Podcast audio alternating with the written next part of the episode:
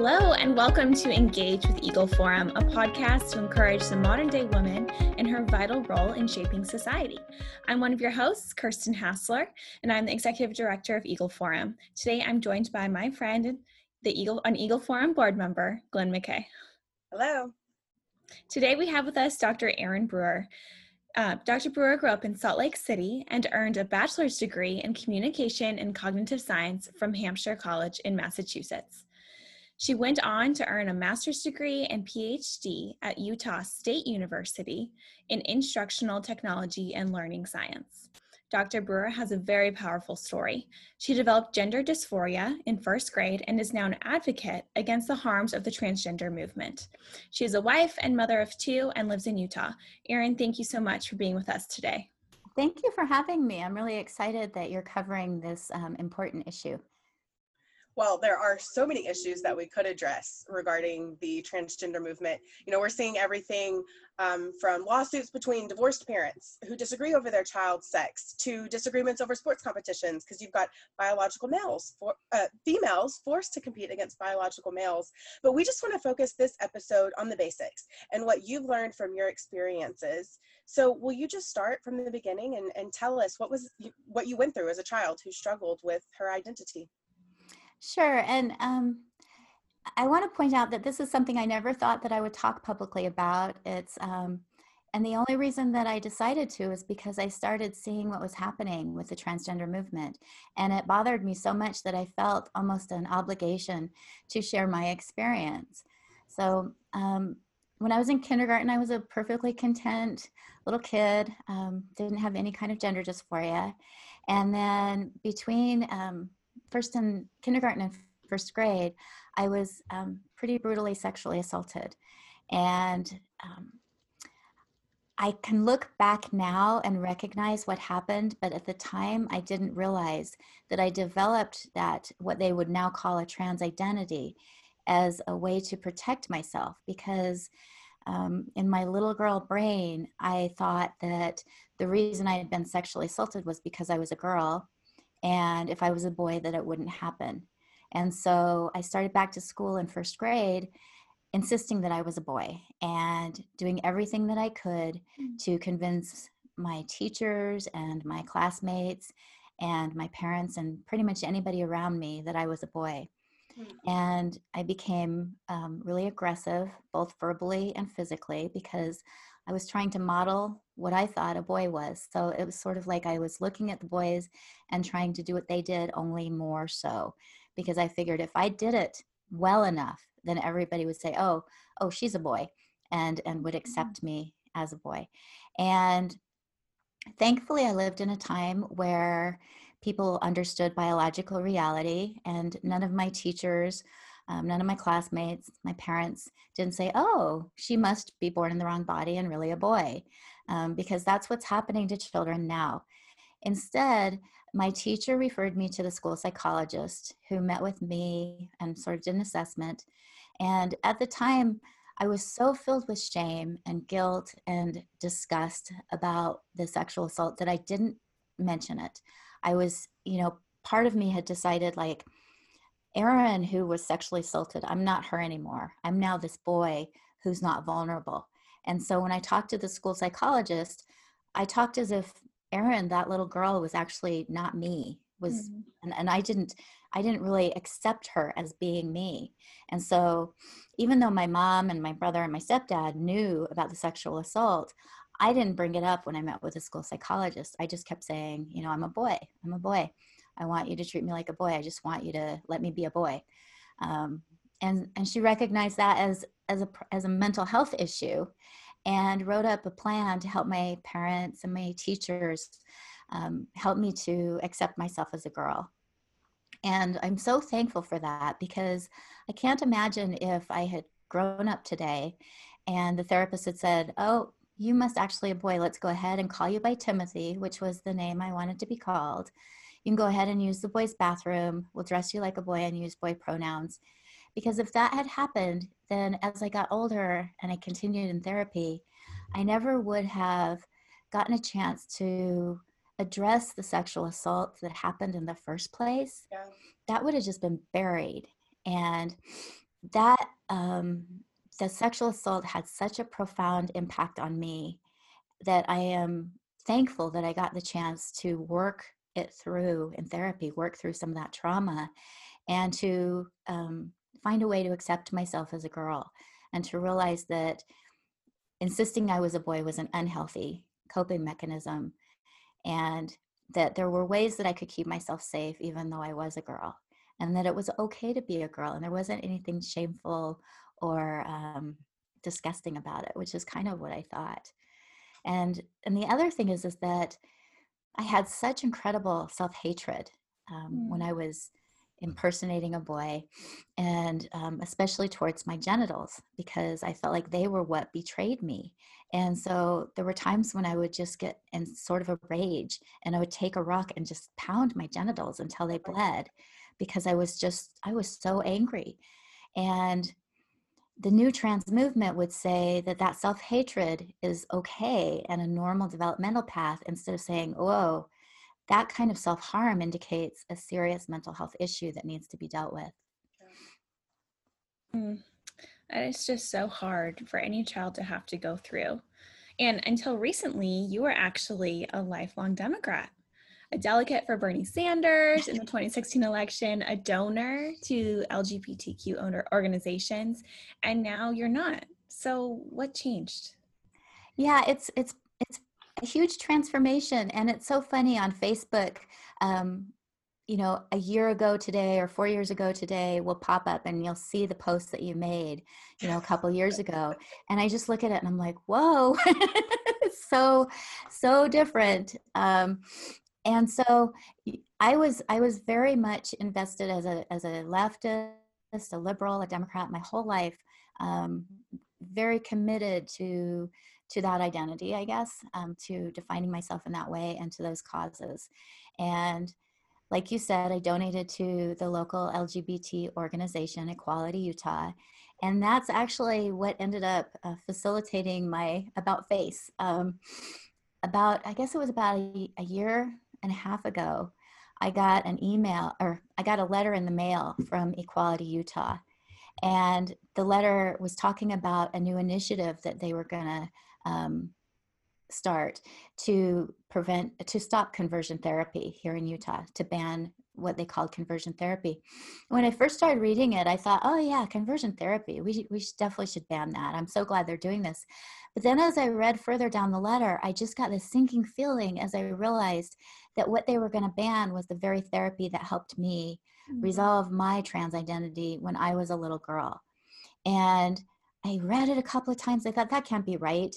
Um, and so I tried to contact the director of Equality Utah and raise some questions, and he actually blocked me. So I was trying to connect with him on Facebook, and he blocked me, and I was like, "What?" And so hmm. I decided to go to an event that Equality was Utah was holding to see if I could talk to him personally, because I kept thinking, I must, I must not be getting this. There must be something I'm not understanding here. So I went to an event at the public library and he had security remove me. And I thought, what's going on here? What is happening here?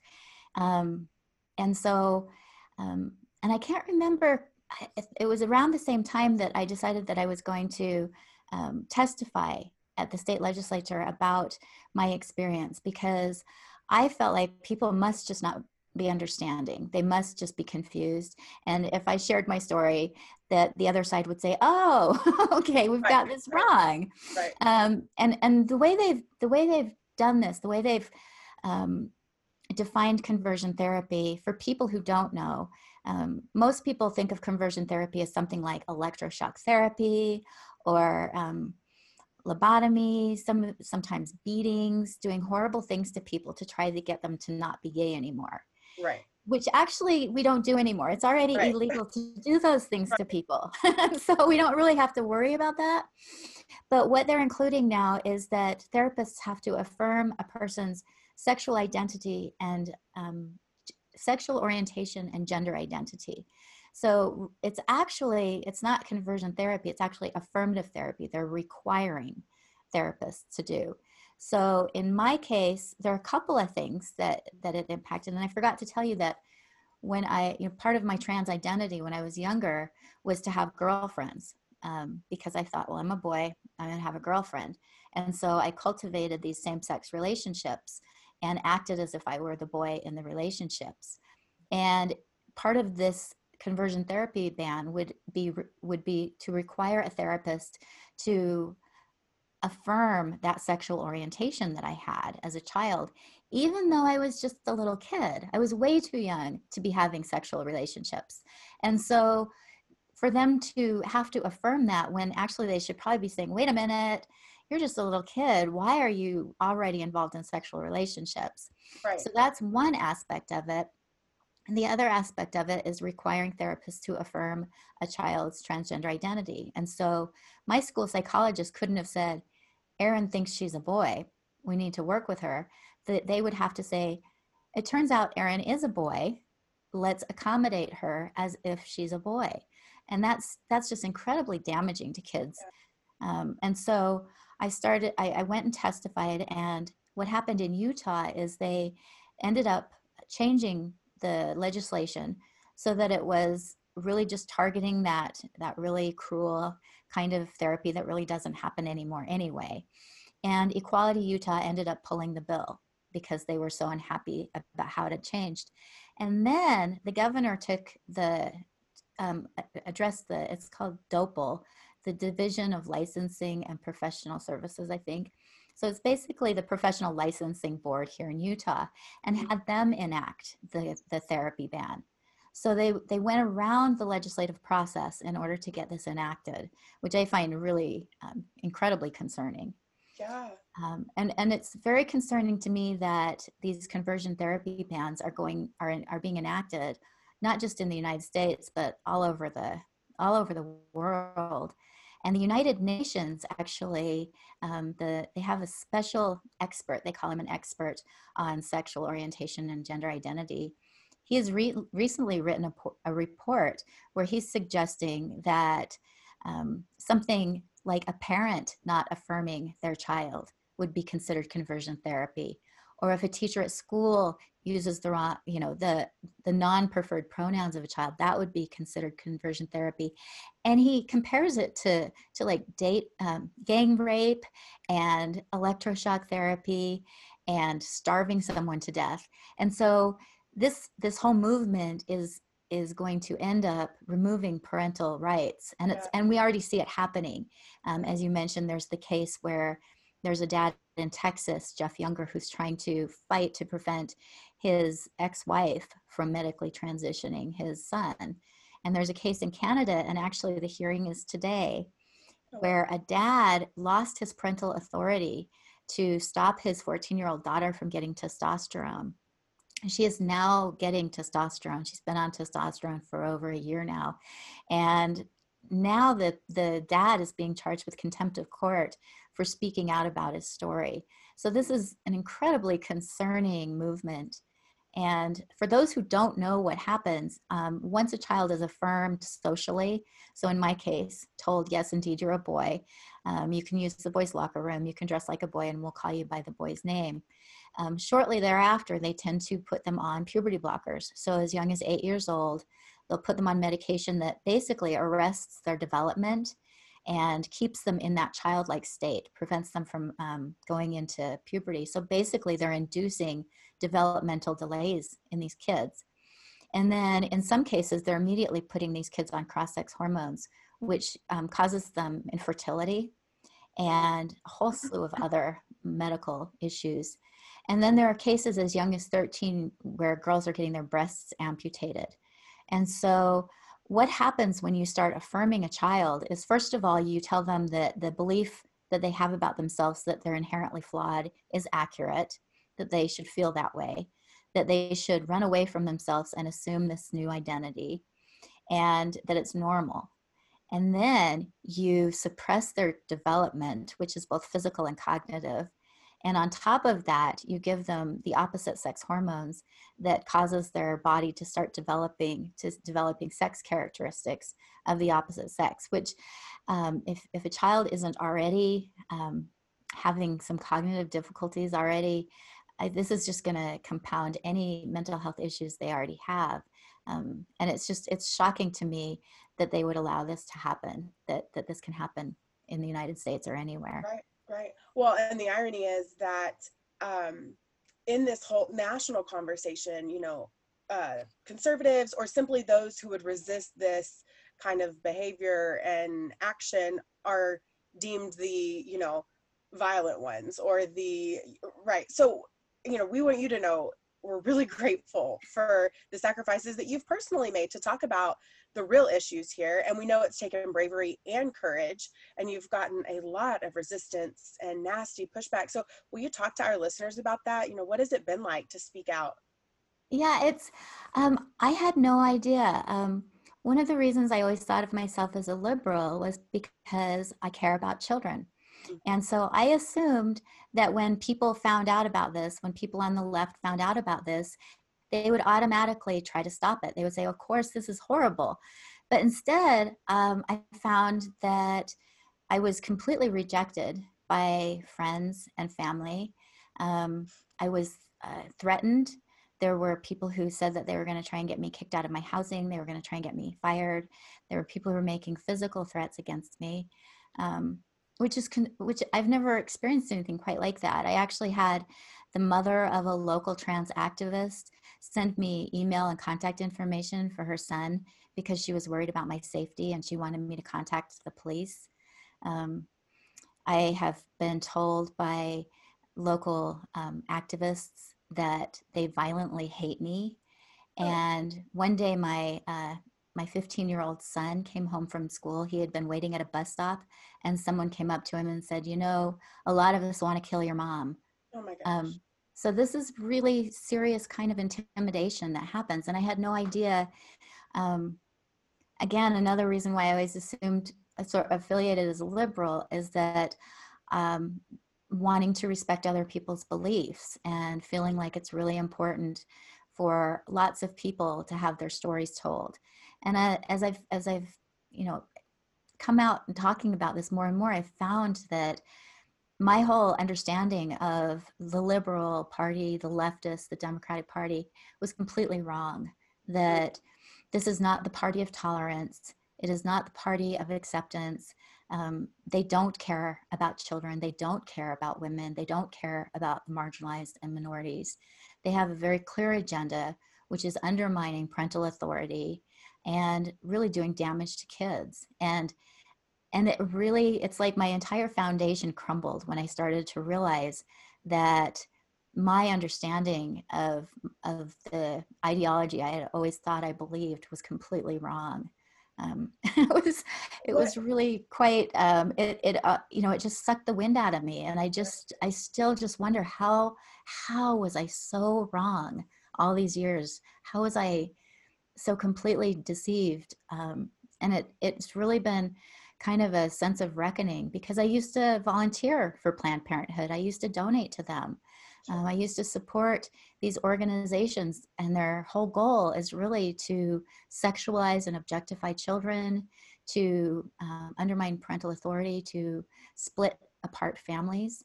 And it's been really um, sobering the more i recognize how i was a part of that.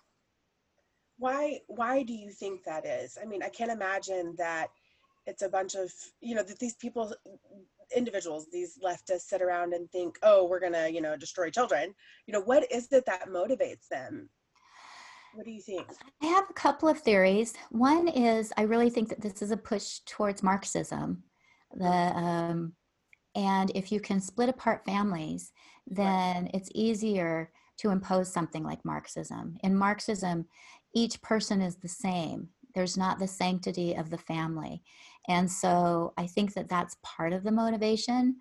Um, I really think that there's a motivation by um, pedophilia pedophiliacs who are trying to normalize pedophilia. And I really hate to, to think this because it sounds really conspiracy theorist, but um, I really think part of it is a movement towards um, promoting pedophilia, the acceptance mm-hmm. of, they call it minor attracted persons or MAPS as a sexual orientation. And we now have protections. This, this whole therapy ban actually requires therapists to accept a person's sexual orientation. And we have legislation that requires businesses to accept people's sexual orientation. So, if, so if they can um, convince enough people that uh, being a pedophilia pedophiliac, a minor attracted person, is a sexual orientation, then that person actually um, is protected that because of their sexual orientation, which is horrifying to me. Um, and and I think part of this started with birth control pills, and I never made the connection before. Um, I, when I was young, I was sexually active at a very early age. I went into Planned Parenthood between the ages of 13 and 14 and was able to get um, birth control pills without parental permission or consent or even um, knowledge. I was just able to go in and get those birth control pills. And it never even occurred to me at the time that taking them might not be a good idea, especially for, for a child who was still going through puberty. It never even occurred to me. But now I look back and I think, how on earth was it that I was able to access um, hormones that potentially could really cause damage to my body? Right. Um, and and now we're seeing that narrative pushed even further so now we're seeing um, planned parenthood is now giving out uh, cross-sex hormones puberty blockers and there's a push to lower you know to make it so that children can access all kinds of medical treatments abortion birth control pills cross-sex hormones puberty blockers vaccines without parental permission and so, if we can normalize the idea that children can do medical consent and don't need parents for that, then it's not that much further to normalize sexual consent. And when you look at what Planned Parenthood, the kind of lessons, the kind of materials they're pushing, and a lot of these LGBTQ organizations, it's all about normalizing sex. Mm-hmm. And mm-hmm. and we actually have there's there's um, curricula in the school now that's promoting children to um, masturbate as early as mm-hmm. kindergarten and and teaching them that sex is just another form of uh, of pleasure and and really disconnecting it from any kind of relationship and so some people like it's and it's even hard for me to understand how i've changed so much but it was sort of like when i started to realize the damage that the transgender narrative causes kids and the and how harmful it is and the fact that they're encouraging these kids to self-harm basically um, and then and then trying to connect it. Okay so so how did we get here? We got here from the lgbt movement which said that um, sexual orientation is fixed and that you can't change that. And as i started to speak out about my experience like it occurred to me wait a minute. According to them i should be a lesbian now and i'm not. And so there's something that's you know there's a hole in that somewhere. That's not always the case. You're not necessarily born that way and can't change. And right. so from there i started thinking about wait a minute why was i getting birth control pills when i was a little kid? Why was it that nobody at the planned parenthood clinic said wait a minute maybe you shouldn't be having sex that's probably not a good idea. Um, and so it's sort of like there's just sort of been this like um, every you know every issue I look at it, it's like a new lens that I'm seeing it through. And it just is incredibly concerning to me that um, those on the left are, are, are so hostile towards someone like me that um, I don't know if, if, if you and your listeners um, are aware of what happened to J.K. Rowling, uh, mm-hmm. the author of the Harry Potter books. But she simply said that biology is real and for that she's attacked. So they no longer they no longer are just suggesting that transgender rights should be respected. They're saying that it's possible for someone to be born in the wrong body and that we have to accept somebody else's feelings rather than reality. And when you have a group of people who is able to um, convince people to discard reality and truth and to accept lies they have complete control. And our president, Eunie, or former president, uh, Eunie Smith, president emeritus, she always says this whole movement, it's the ultimate rebellion against the creator. Yeah, and it's interesting that you mentioned that because um, I was an atheist for most of my life, and um, I actually was invited to speak at an Eagle Forum conference. And it's funny because I really, I really um, kind of debated with myself whether or not to accept the invitation. Right. Because when I was growing up, the Eagle Forum was one of the evils. in Right. my home. um, my mom would scream at the TV when anybody from the Eagle Forum was on the news. Um, Right. I really was indoctrinated to believe that they were representing all the ills in society. So I sort of was, and I was kind of scared because I was like, here I am, this atheist, this liberal, Liberal. kind of felt like going into a you know hostile environment or something. I wasn't sure. I was really, really nervous. And I got there and I was welcomed so warmly, and the people were so wonderful. And I was accepted for who I am. And just, it was like I found a family. It was the first time in my life where I just felt this incredible sense of belonging. And I was looking around at the people and thinking, I want to be like them.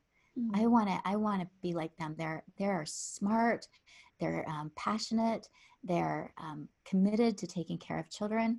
But I thought I can't be like them. I have so much like I'm I'm dirty. I'm unlovable. God God doesn't want my kind is what I thought. and um, and I came home after the conference and I was sitting on my bed and there were a few things that that there were a few people at the conference who sat me down and and just gave me little messages like um, you know god loves you and i'd be like nah he loves you. He doesn't love me. Um, and they'd say yes he does. He loves you. And then um, when i during a question answer period um, one of the becky Gerritson from um, eagle forum said something like, Erin, you may not believe in God, but I know he believes in you. And so I got home and I was just filled with this sense of they're right. They are right. I know they're right. They have the truth. And so I and I had I had this debate going. I felt like I had, you know, sort of my childhood self saying, um, you know, they're they're the bad guys, they're gonna reject you, they're they don't care about people. And then I had um, I felt like God was really speaking to me, saying, Come, come to me, come join us, come be part of this family. Um, you're welcome. Yes. And I made the decision to become a Christian. I reached out and I said, Jesus, will you please save me? Will you please accept me? And um, it was a really, uh, I just felt the sense of acceptance and love and warmth that I had never felt before. And I realized that all my life I had had so many troubles. I had had just, there were so many things in my life that didn't go well, that I got into trouble, that I got in bad relationships. Um, at one point in high school, I was prostituting, um, I made pornography. And I know now that if I had had God in my life and I had been following the Bible, that I wouldn't have made all those mistakes. I would have had some foundation. Yeah. And I probably wouldn't have even had gender dysphoria when I was a kid. I wouldn't have assumed that there was something wrong with me when that sexual assault happened. I would have reached out to God for comfort and support. And I would have had a community to help me work through my trauma.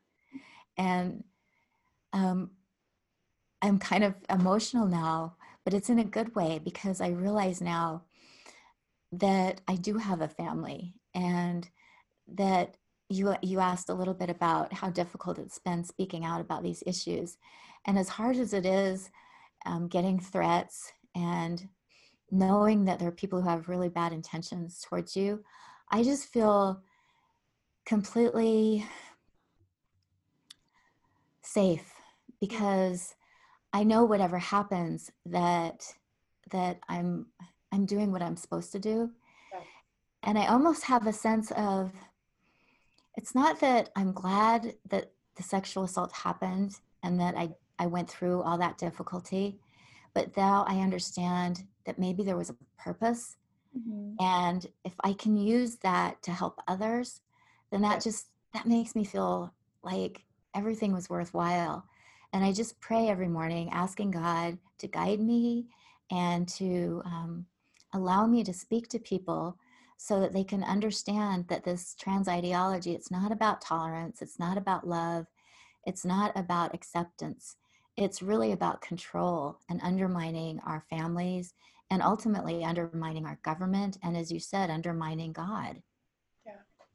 Well, I just appreciate you sharing that. And you're exactly right that God is not the giver or the doer of the bad things in our lives, but He is the Redeemer. And He can take all of those things and work them for our good and ultimately for His glory. And so we're just humbled to hear your story and just so thankful for what you're doing and how you're allowing him to use you in this in this space mm-hmm.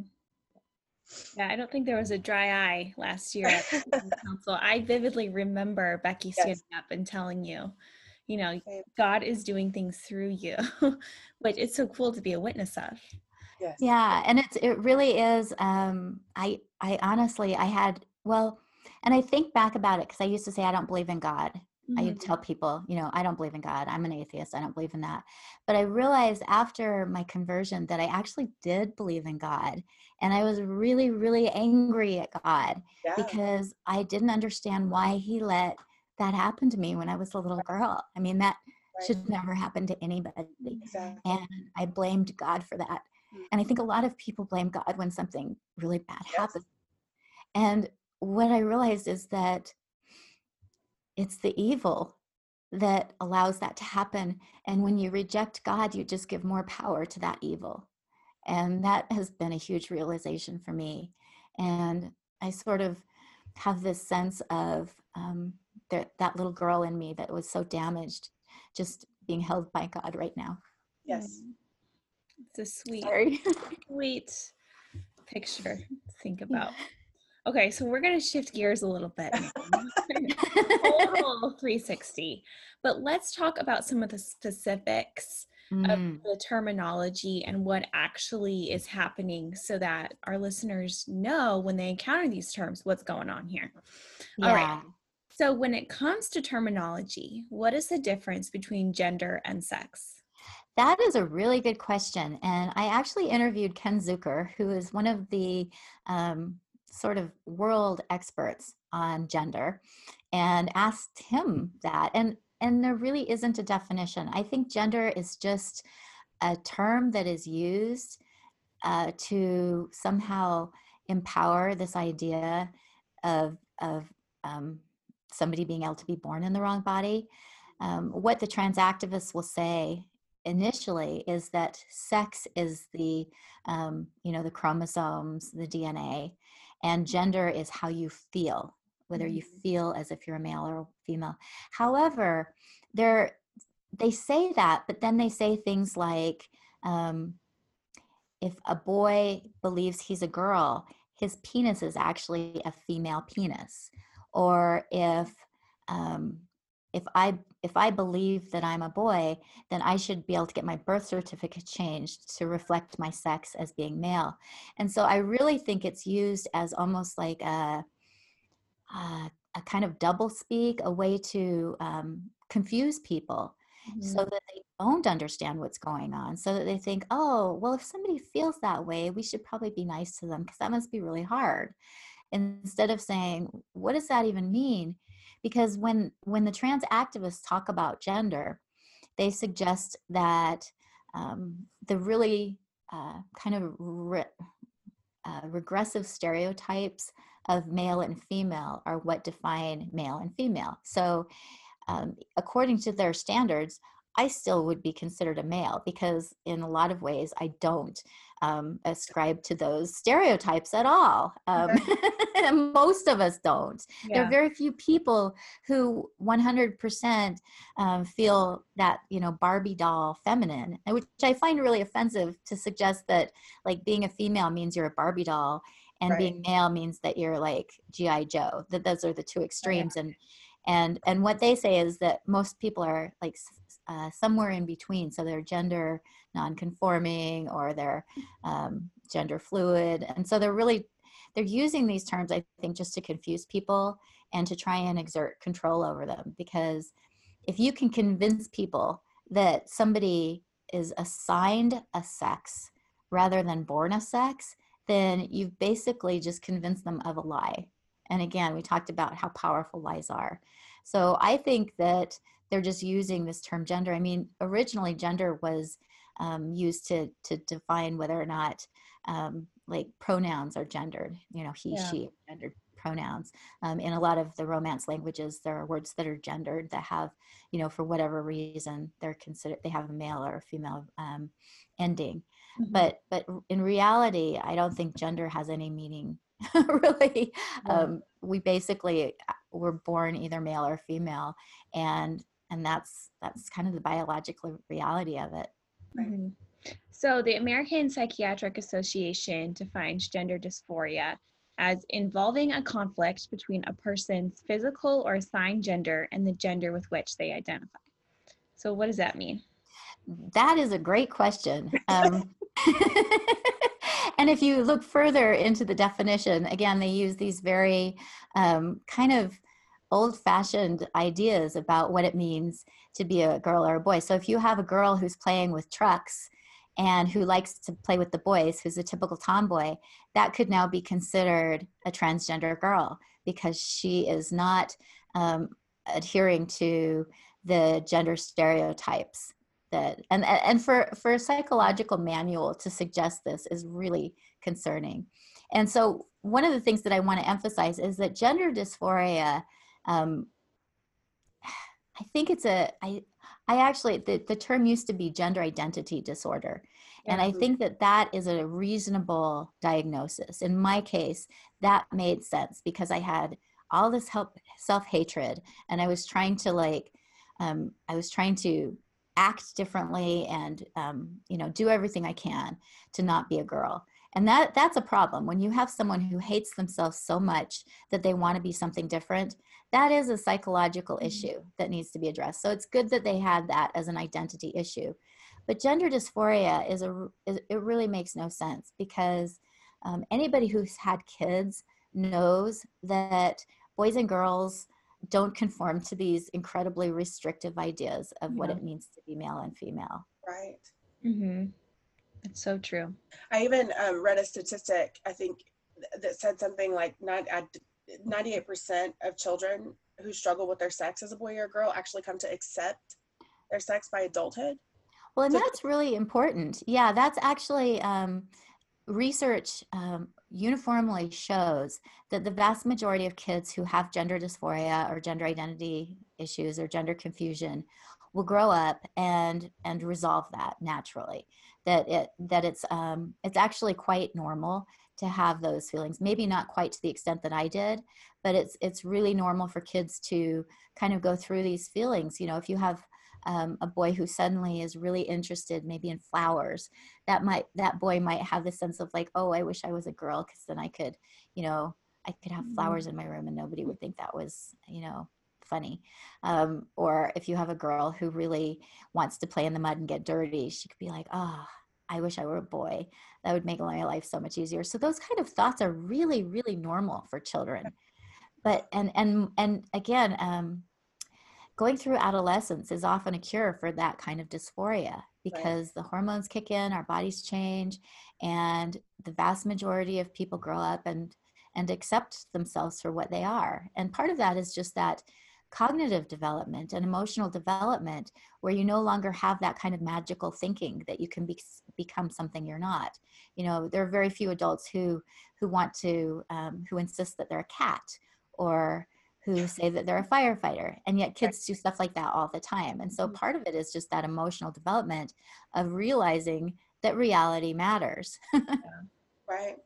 Well and i think it's something that we all need to pay attention to in our world. You know, I have a very masculine, very attractive um, husband who just doesn't happen to enjoy sports or and he's got a gorgeous voice and he sings and i actually had someone that i loved and trusted a mentor in my life um, when we started dating who said are you are you sure he's not gay oh. and i thought are you kidding me you know it's just it's and that is a a you know conservative christian in the church. So i think we all need to be careful about the things that we're imposing on our children and on the people around us about these you know very restrictive um identities i guess that we give each other. You know you're either born a male or you're born a female and the rest is up to how god created you right?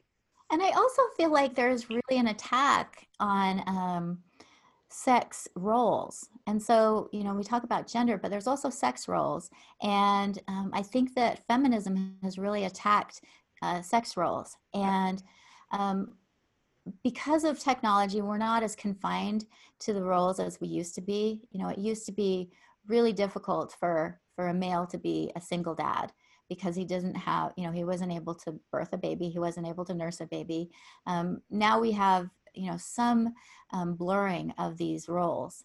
But I think that um, I know that I got the message from my liberal mom, who is part of the National Organization of Women, mm. that um, the best way to be a woman was to be a man you know that that really we're going to define successful women by by mm. by what is a successful man yeah. and and i think that that's done a lot of damage to women because mm-hmm. it's taught them that you know being a mother being a wife um, volunteering at the schools all those things aren't important and what's important is to get that traditional success um, that men used to have that that was sort of what men strived for and and it's i think it's done a lot of damage to our society because um, little girls get the message that if they have those um, inclinations to want to be a wife and a mother and do more traditional um, sex roles that that's not acceptable that there's something wrong with them and that they're not successful. And i think that we need to reclaim that. And you know feminism said that men and women are the same we just have different bodies and I think that it's okay to say we're different, and that difference is what we should celebrate rather than deny. Right. Right. I think it's really important to look at past generations and at a little bit of history. You know, this isn't transgender issues activism. That's not new. Um, mm-hmm. and you were on an excellent panel at our last Eagle Council in January where you spoke with two others who had had similar childhood experiences. And you mentioned the different reactions over the generations when it comes to a child who is experiencing gender identity issues. So can you just summarize summarize that for us and how your experience was different and how we should be considering this in this current generation? Sure. It was it was actually fascinating because it was a panel I was on it and Walt Heyer, who was a transsexual, and Lynn Meeker, whose um, whose children have become transgender. And so mm-hmm. Walt is probably the generation or two before me. And he grew up at a time when I believe it was um, John Money and um, uh, I think it was Stanley Biber. There were this there was this movement, and it came out of um, Kinsey's research that um, that you should go ahead and perform sex change operations on people with gender dysphoria. So Walt went through a full sex change operation mm. and realized it didn't help. So he, you know, he had this incredible, horrible surgery. Um, you know, right afterwards, he thought, oh, this is wonderful. This is great. But a couple years later, he realized it was a huge mistake and it didn't actually solve his problems. And so, and, and he was at a time where um, there were a number of people who went through these full sex change operations and the research showed that it didn't help and so these clinics shut down and they stopped doing these kinds of surgeries and they yeah. stopped suggesting that that was the appropriate treatment so then my generation came along and thankfully they they recognized my issue as as something that needed to be addressed. And rather than than encouraging me to transition and say that I was a boy um, you know the school psychologist came up with just a couple of really simple things like you know let's get her in bluebirds or um, brownies which are um, groups for girls so that she's around girls more. Um, let's show her role models of strong women. Um, let's encourage her to. Uh, they actually put me in a group of kids who had communication difficulties because um, you know I had so much anger and I wasn't able to express it, and so um, teaching me how to how to how to um, communicate better, and you know all those really simple things were really helpful. And then I went on to get therapy that helped me to identify um, you know, this cognitive dissonance that I was having and helped me to accept myself as a girl, helped me to um, kind of, I wouldn't say resolve the trauma, but to understand how much it had impacted my life. And then you have Lynn, who is this generation's and her children. Mm-hmm. And this generation now is told that if you feel like you were born in the wrong body, you were born, you you are born in the wrong body. If you even um, if you even have any sense that you're not the sex that you are, then then you're right. So it's basically taking somebody's feelings and putting them as the most important thing, putting them over reality or fact. Mm-hmm. And so her kids have actually fully transitioned. And one of the things that she talks about that I think is just incredibly heartbreaking, and I hear this from a num- number of moms, that when a child starts on hormone therapy, a, a girl child starts on hormone therapy, her voice changes forever. And Lynn talks about the fact that she'll never hear her daughter's voice again. And in some ways it's it's like the death of a child because the child you know is completely changed.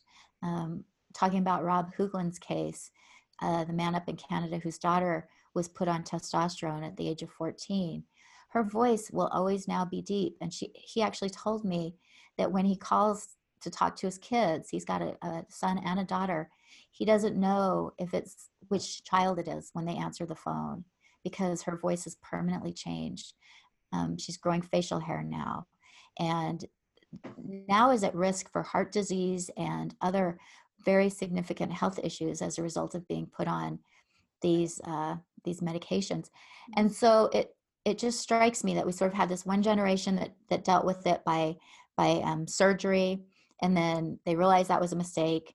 And then my generation, I was sort of in that period where they realized that this was a mental health issue and then we're back to thinking that we should go ahead and and encourage children to transition so i think part of it is that there are cycles that we have um, you know in in mental you know i i have a lot of i'm I, am i am actually to the point where i don't encourage people to go to therapy at all because i'm so um, disgusted with the american psychological association and the stories that i'm hearing um, this is a little bit off topic but there are so many um, parents who have taken their children who are having some kind of um, dysphoria, who are having some kind of depression or anxiety or, about their sex. And that therapist has completely affirmed that child. And um, the child is now starting medical treatments to transition. And the parent just says, I should never have taken my child to therapy because mm-hmm. this is what happens. And so therapists are no longer acting in the best interests of children. And that's important for people to know. And I'm hoping that this will stop. I know that there's legislative uh, efforts now in place to try and stop uh, doctors from giving this transgender treatment to children. And I'm hoping that those will pass and that we'll we'll get through this without too many children being damaged. Yeah. But I am concerned by how um, how entrenched it mm-hmm. is now in society that we have teachers who are um, undermining parents' authority and allowing kids to transition at school without their parents knowing it. That we have doctors who are willing to give these medical interventions without parental consent. That we even have clinics in schools now that allow access to this kind of um, intervention. And this, we we basically have a whole generation of children that that's going to be damaged by this ideology and and i i sure hope that we'll come back from it but it's hard to imagine a pathway out of it when i see how much control and how um, how deeply ingrained this is now and how quickly it happened you know this this is something that you know it wasn't even on my radar until a year and a half ago. And now it's um, it's so entrenched that that people are are fine with the idea of someone getting their birth certificate changed. And even children now are getting their birth certificate changed. So you can have a child in say uh, florida who whose parents say they're transgender. The child may not even be transgender and get that child's birth certificate changed as you know um, as a little kid like three four five six seven eight nine years old they move somewhere and that child then goes to school and as the opposite sex. And there's really nothing anybody can do about that because the birth certificate says that that child is the opposite sex. And so if you're a little girl and there's a boy in your restroom, there's nothing you can do about it in a lot of these cases. And if you're going on a school trip and are going to have overnight lodging, there's a chance that your chaperone might be the opposite sex and there's nothing you can do about it, or that you're going to share a room with the opposite sex and your parents won't even know about it because all of this is now covered up and protected in schools. Well, on schools, you know, you mentioned there was a group of parents that we highlighted uh, in Wisconsin who sued their school district because they refused to change a policy um, that allowed the district to conceal all of this from parents. So, how do parents find out what's going on in their schools, and how do they they fight this? Yeah it's it's it's so insidious and most parents have no idea mm-hmm. that their child could be going to school as young as five years old and the teacher might have a backpack under his under her desk with a change of clothes for that child and be calling that child by a different name allowing that child to go to the the rest the opposite sex restroom and being called pronouns of the opposite sex parent has no idea this is happening and, and to me that's so disturbing. Mm. so a couple of things. I tell parents to, to first of all if they can to homeschool. I really think we're at a point now where if you can homeschool that that's the best solution because then you you're able to um, shield your child from this this um, ideology.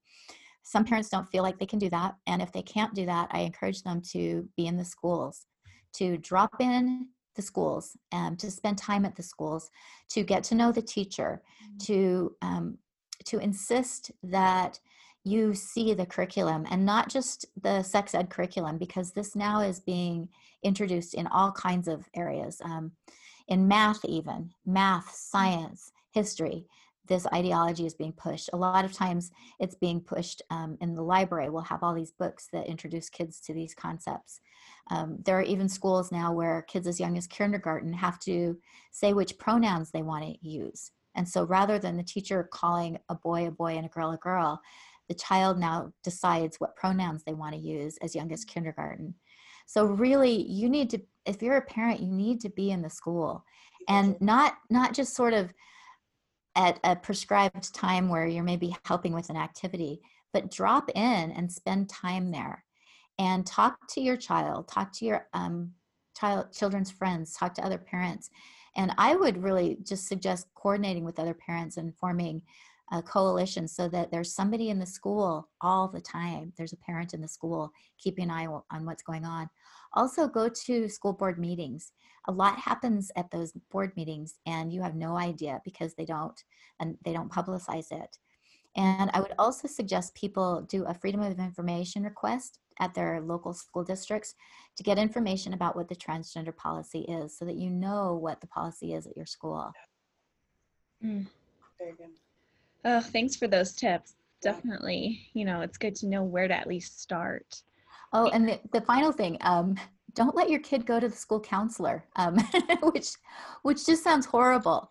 But if your child is having some issues, find a pastor find a family friend find a you know someone who you have um, confidence in to mm-hmm. let them talk to but the the counselors at the schools now um, by and large have really bought into this ideology so even if your child is just going in for you know for maybe like a, a curriculum check go with them if you're if you're if your sure. child you know when your child is being scheduled for classes go with them and otherwise don't let them go to that school counselor because you have no idea what they might tell your child. Mm-hmm. Well, and we know that not all schools, this isn't happening everywhere, and that there are some really good principals and teachers and counselors out there. But what you said is exactly right. Your involvement, your engagement with these individuals and authority over your children during the day, you have to know them and know what's going on yeah yeah and and and it's it's hard because even in schools where you have some counselors or a principal or teachers who who aren't buying into this there's so much pressure now sure. and teachers are losing their jobs if they're not willing to enforce this ideology so it's getting harder and harder to find schools where um, where this isn't um, kind of taking over hmm. how do you re- recommend that our listeners talk to their children about these issues that is a really good question. Um, I think that it's important for parents to talk to their children about this. I think if you pretend like it's not happening, it could backfire. I think being really honest with them and um, explaining to them that there are uh, people out there that are that are trying to hurt them by trying to convince them of things that aren't true. I think that this is where having a really good foundation in religion helps because you can teach them that God loves them the way they are. And there's, you know, they're born male or female. And I think that that can be really helpful. And I also think that um, listening to how they talk and if they start um, using the kind of language of the transgender movement to really get more involved, um, if they start saying things like, um, I, I'm you know I, i'm more of a boy than a girl because i like doing this or if they say well well most boys do this or you know if they start having these kind of general th- thoughts about what makes a man a man and a woman a woman that are that are kind of seeming to be part of this ideology and also watch their social media um, mm-hmm. because a lot of these kids are indoctrinated in social media and I think sitting down with your child and maybe doing social media together would be really great. And it's interesting because um, at the same time, you don't want kids to be hyper focused on this because yeah. really kids shouldn't be worrying about whether they're a boy or a girl. That shouldn't even be part of their concern as a child. Mm-hmm. And so if you have a child who's maybe not traditionally acting in the in male and female roles to really to really embrace that so so for example my son really liked cooking at an early age and that's not something typically boys do although i kind of think maybe they might but but i mm-hmm. really you know i really encouraged that i you know i didn't didn't try and judge that and i think that um that that's something that we need to be really cautious about because i think one of you mentioned that if if a boy is acting in a certain way someone or oh it was your husband was acting in a certain yeah. way might mm-hmm. be gay.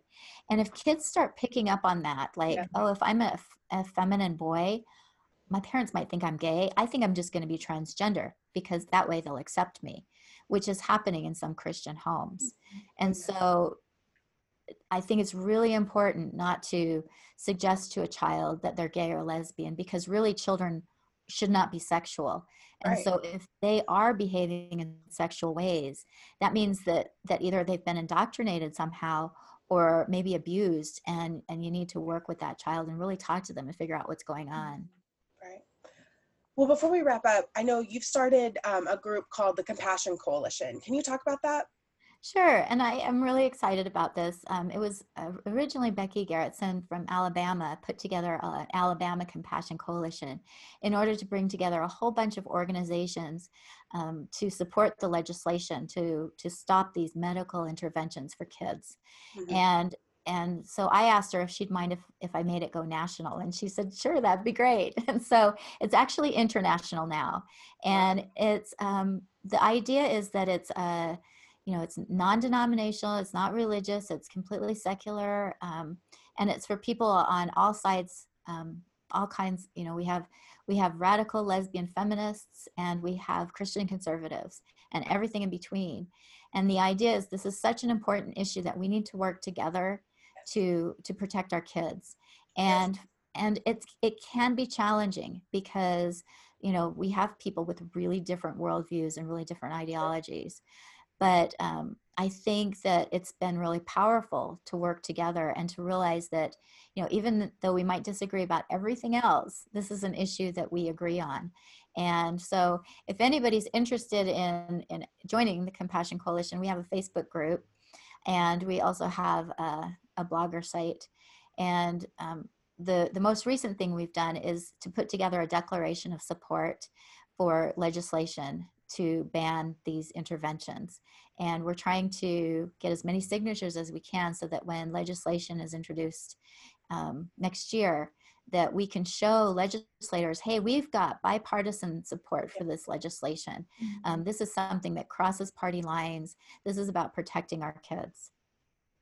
Well, it's a valuable resource. I joined a while back and I learned something new every time somebody posts something. I mean, just information I didn't even know was out there, things that are happening that I had no had no idea outside of my little bubble that are ha- that is happening. So, thank you for starting that and and for the way that you're investing um, you know, your story is is powerful, and we believe we see how God is using it um, in a, in a world changing, truly world changing way. So thank you.